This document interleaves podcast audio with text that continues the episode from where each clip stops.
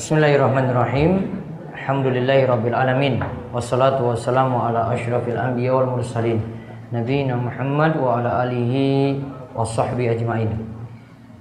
Baik, uh, ikhwani fiddin wa akhwati fillah, para jamaah sekalian, Bapak Ibu yang semoga senantiasa dirahmati oleh Allah. Kali ini kita lanjut sesi ketiga untuk hari ini. Masuk bahasan ke-20. Ya, kita masuk Bahasan ke-20 Akidah dulu ataukah kekuasaan? Ya, kita mau dahulukan akidah dulu ataukah kekuasaan? Ini pembahasan yang bagus sekali dari Syekh Muhammad bin Jamil Zainu agar kita tahu prioritas dalam dakwah. Sekarang kita lihat lewat jalur. Dalam jalur manakah Islam akan tampil kembali memimpin dunia? Seorang dai terkenal Muhammad Qutb mengupas pertanyaan tersebut dalam ceramahnya di Dar al Hadis Makkah Al Mukarramah. Pertanyaan ada yang berpendapat bahwa Islam akan tampil kembali memimpin dunia lewat jalur kekuasaan? Sementara yang lain berpendapat lewat jalur pembenahan dan pelurusan akidah dan pembinaan mental dulu. Mana keduanya yang benar? Dia menjawab Bagaimana Islam akan tampil kembali berkuasa di muka bumi bila para juru dakwahnya belum meluruskan akidah umat Islam, belum mendidik mereka menjadi orang-orang yang beriman kepada Allah secara benar dan diuji keimanan mereka, sehingga akan kelihatan mana yang benar-benar beriman dan yang mau bersungguh-sungguh berjihad di jalan Allah. Bila berbagai hal itu telah terwujud dalam kehidupan sehari-hari mereka, barulah agama Allah akan tampil berkuasa di muka bumi karena persoalan ini sangatlah gampang sekali. Kekuasaan tidak datang dan tidak turun sendiri dari langit. Memang benar, segala sesuatunya datangnya dari langit, tetapi tentu melalui kesungguhan dan usaha manusia. Manusia wajib melakukan usaha dengan penuh kesungguhan untuk merealisasikan hal itu.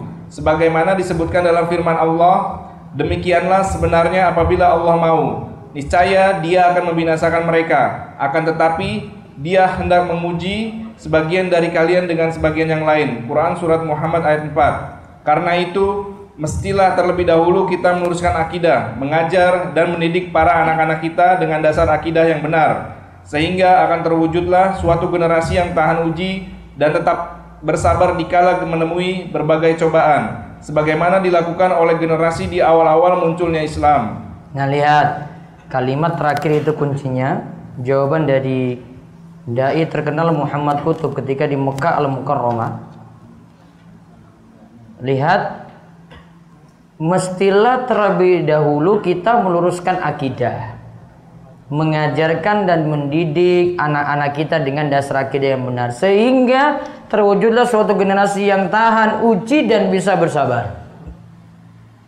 Berarti kuncinya itu pada dakwah akidah. Atau di awal beliau katakan ini jawabannya, Islam akan tampil kembali berkuasa di muka bumi bila juru dakwanya memiliki akidah yang lurus.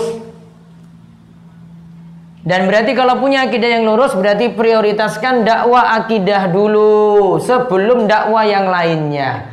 Bahasa lainnya dari pembahasan ini kita mau dakwah itu dakwah luruskan akidah dulu ataukah dakwah politik? Bahasa bebasnya kayak gitu untuk bahasan ke-20 ini. Kita ngajar masyarakat untuk berpolitik, punya pemimpin. Pemimpin yang bisa nanti memimpin nanti rakyatnya. Jadi nyetak pemimpin dulu. Ya, biar orang itu nyoblos dapat pemimpin, dapat presiden. Ataukah dakwah-dakwah akidah saja.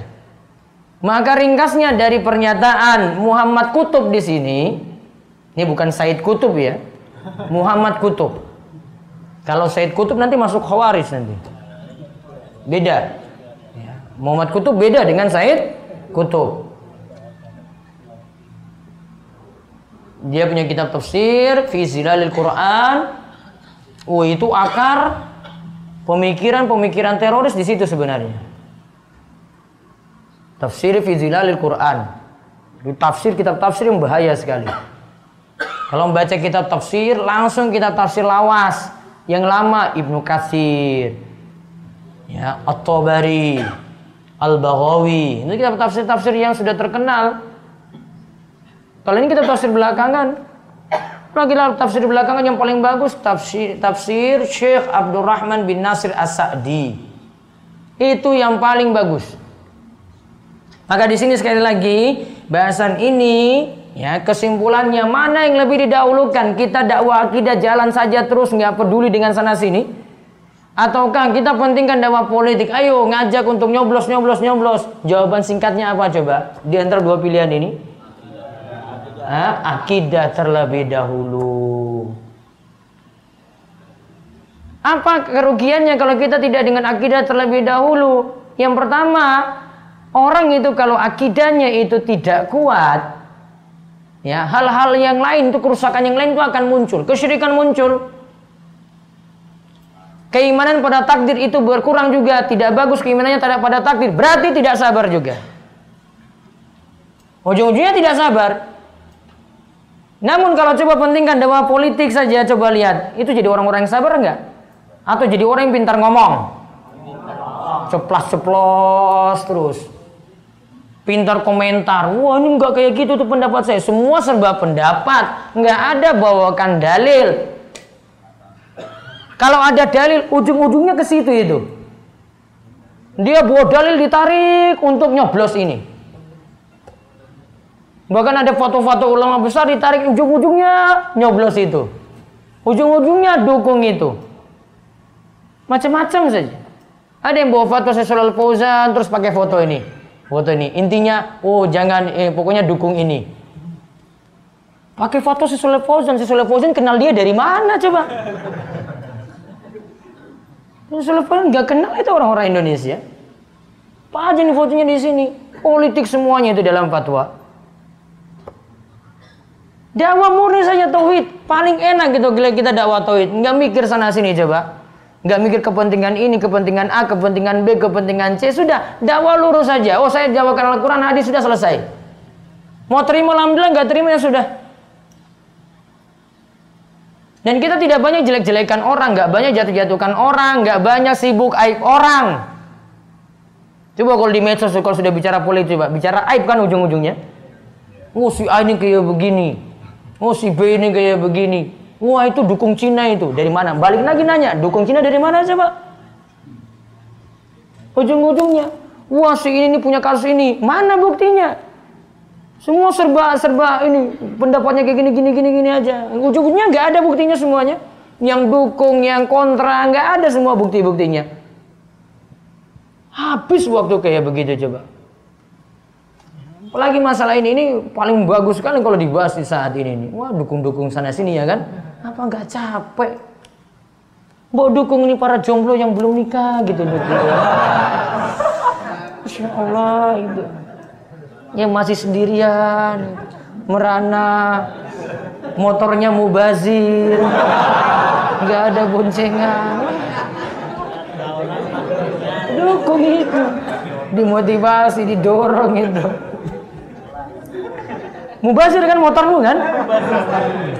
Dirancang berapa orang coba motor? Nah, terus nyadar. Kecuali kalau badanmu gemrot, maaf gemrot, full itu kamu yang kuasai motor sendiri. Oh saya maklum itu. Oh memang itu kayak gitu dia. Oh, pernah kan saya lihat bu, pakai motor kayak gitu, badannya full yang nggak bisa dibonceng lagi. Oh memang pas. Kamu badanmu segitu. Gak ada boncengan. Mubazir berarti kan? Mubazir temannya siapa coba?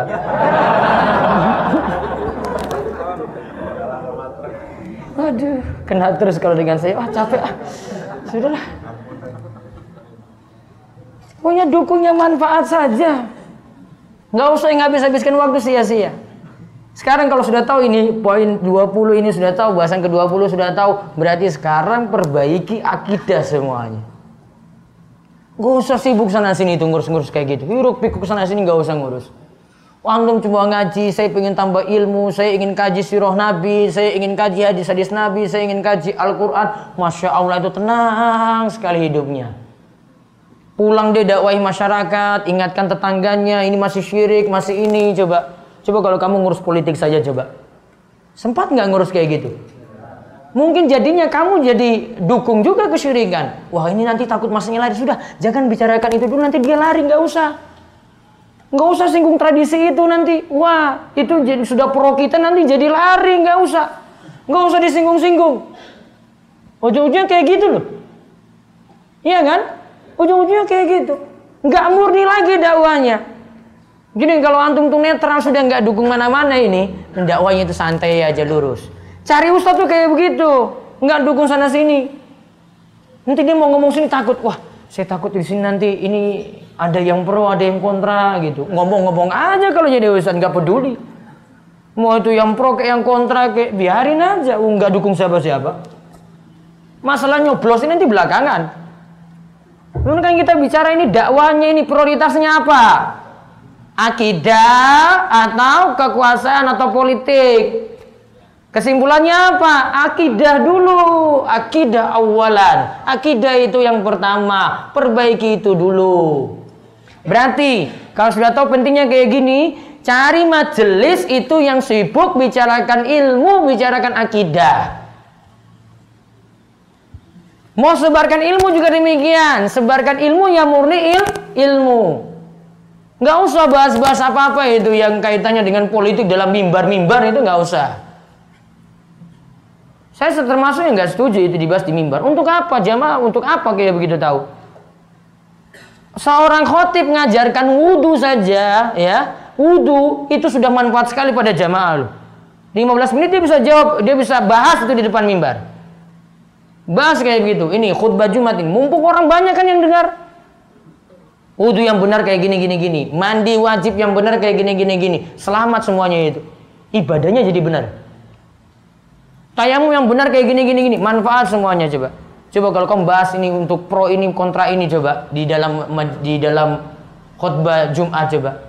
Apa manfaatnya untuk jamaah? Sudahlah kalau gitu dia dukung akhirnya. Sekarang manfaatnya apa? Ibadahnya jadi rajin ke masjid? Belum tentu. Apa punya pemimpin baru atau pemimpin lawas itu jadi rakyatnya itu jadi rajin sholat? Enggak. Jimat-jimatnya raja-raja ditinggal, ditinggalkan juga enggak. Syirik juga tetap ada nantinya karena bukan itu. Apa maksudnya jadi makmur setelah itu? Enggak juga. Yuk kayak gitu aja masjidnya. Enggak akan berubah. Yang berubah ya kalau dakwah murni tadi. Tauhid diajarin, ibadah-ibadah diajarin. Sudah, murni sekali dakwahnya itu. Enggak miang sana sini, santai. Iya kan?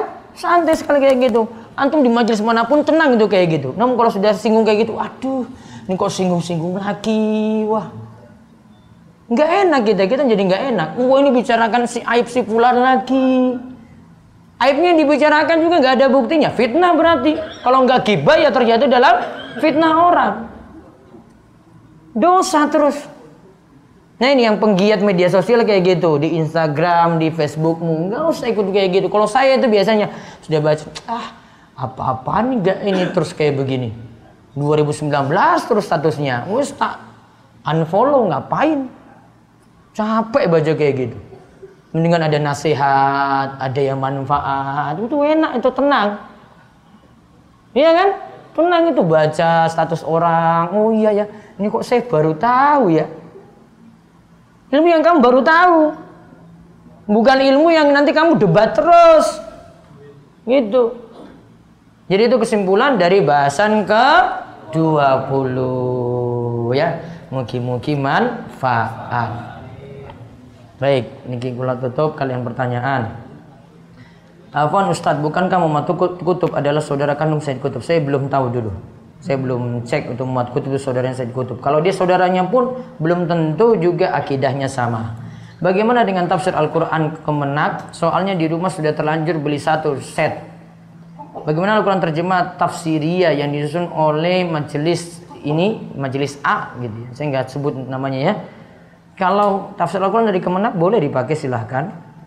Ya, saya belum cek secara pasti. Namun yang paling bagus tadi ya, kalau ada terjemahan dari Saudi lebih bagus.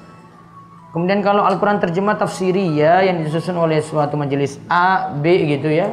Maka dicek dulu. Saya belum bisa menilai juga.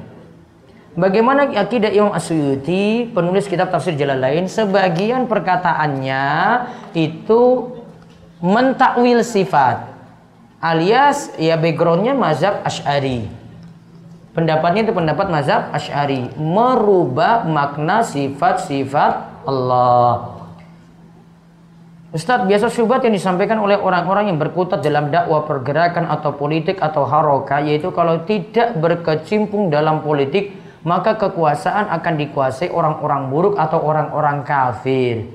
Bagaimana menerangkan syubhat tersebut?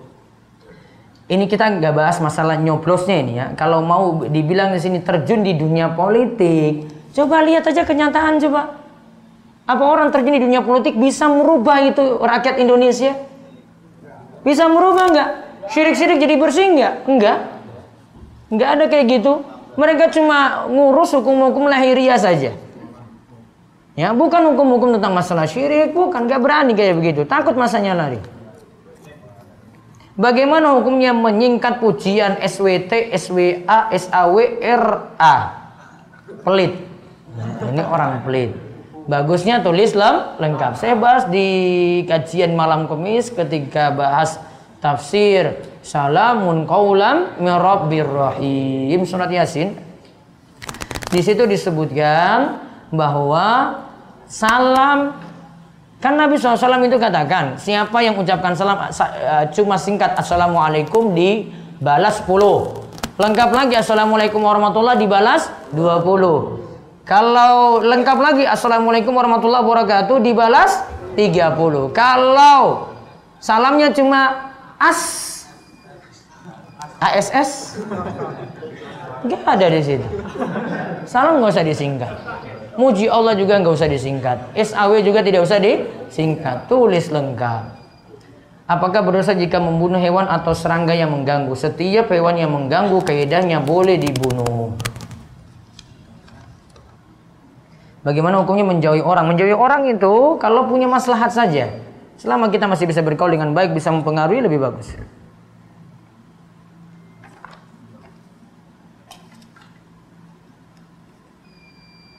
Saya seorang programmer. Bagaimana hukumnya jika saya membantu atau membuat sebuah program yang ternyata berlawanan hukum Islam seperti riba atau bitcoin? Antum jadi mendukung dalam maksiat. Dosa juga di situ. Karena buat program untuk riba atau untuk Bitcoin. Bitcoin punya sisi masalah. Bitcoin juga terjatuh dalam riba. Ustadz mohon doanya untuk keluarga saya agar diberi hidayah sunnah karena masih menganggap negara ini kafir. Antum pulang dakwahi keluarga baik-baik. Kejelaskan tentang masalah hukum berhukum dengan hukum Allah tadi yang kita bahas. Mudah-mudahan nanti dapat hidayah. Saat bagaimana hukum sholat wajib jamaah di kantor? Soalnya kantor ada agenda sholat berjamaah tapi di sebuah ruangan yang dijadikan musola di kantor. Kalau memang masjidnya itu jauh dan cuma bisa disolat di tempat situ dan bisa berjamaah, yang penting berjamaahnya. Maka yang tadi dijadikan musola bisa digunakan untuk sholat berjamaah. Wallahu a'lam. Nanti kita lanjut lagi setelah istirahat. Ini istirahat sampai zuhur. Kemudian setelah zuhur nanti makan siang, ketemu lagi jam 1 siang ya jam satu siang masuk lagi sampai jam setengah tiga insya Allah kita tutup bahasan kita kali ini dengan doa kefaratul majelis subhanakallahumma bihamdika syadu alla ilaha illa anta wa atubu assalamualaikum warahmatullahi wabarakatuh